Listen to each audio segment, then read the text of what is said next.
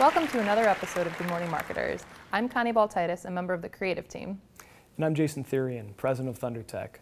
This morning we're going to be discussing brand inheritance. First, defining it, what does it mean? And then next, talking about breaking into it if you're competing against uh, in the typical David versus Goliath situation.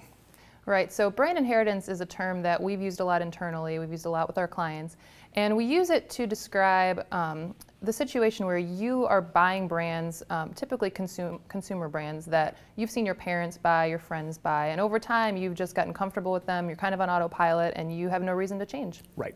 That that comfort level creates that routine, puts you on autopilot. You go into the store mm-hmm. and you just grab the same thing every time. Right. you know what it is, you know what to expect. So you know, it could be everything from uh, bread, right. the loaf of bread you buy right. out of the grocery store, that brand you're comfortable with, mm-hmm. to the soap that you put in your bathroom, uh, spark plugs that you change and you know learned changing them out of your car with your father. Right. It could even go as far as what specific grocery store you go to. So maybe you drive a little further to get to that one that you like right. and that you know. So that, that retail chain it can uh, apply to as well. There's like the restaurant chain that your family always went to. Right, you right. feel comfortable and you'll keep going. So if I'm a new brand coming into this market, how do I stand apart from the rest of those big guys? Right. So when you're a challenger brand, uh, you know, a brand challenging that Goliath who has a high brand inheritance quotient, there's really four areas that we look at.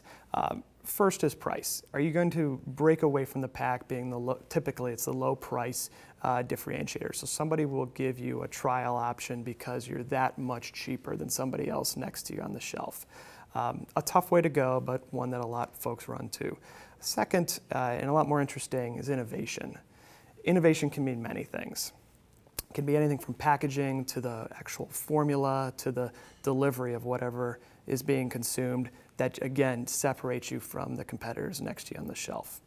Uh, third one is promotion and messaging. How are you out promoting, out messaging the competition? How are you standing apart that further? That again, somebody will look at you, give you that option, and try off the shelf. Um, and especially now with social media and all and all the different types of devices that people are accessing on the go, um, it really is more important now than ever to to utilize those. Right. You can be a lot more nimble and try different things out and see how that affects uh, store sales.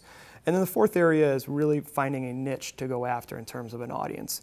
If your competitor is appealing to everybody, how do you take just a sliver of that away from them? Uh, a very frequently used one in today's day and age is going after the environmental segment. So, an eco conscious consumer, um, their, your product might appeal more to them if that's how you've positioned it. Great, thanks, Jason. To learn more about brand inheritance and lots of other topics, visit thundertech.com.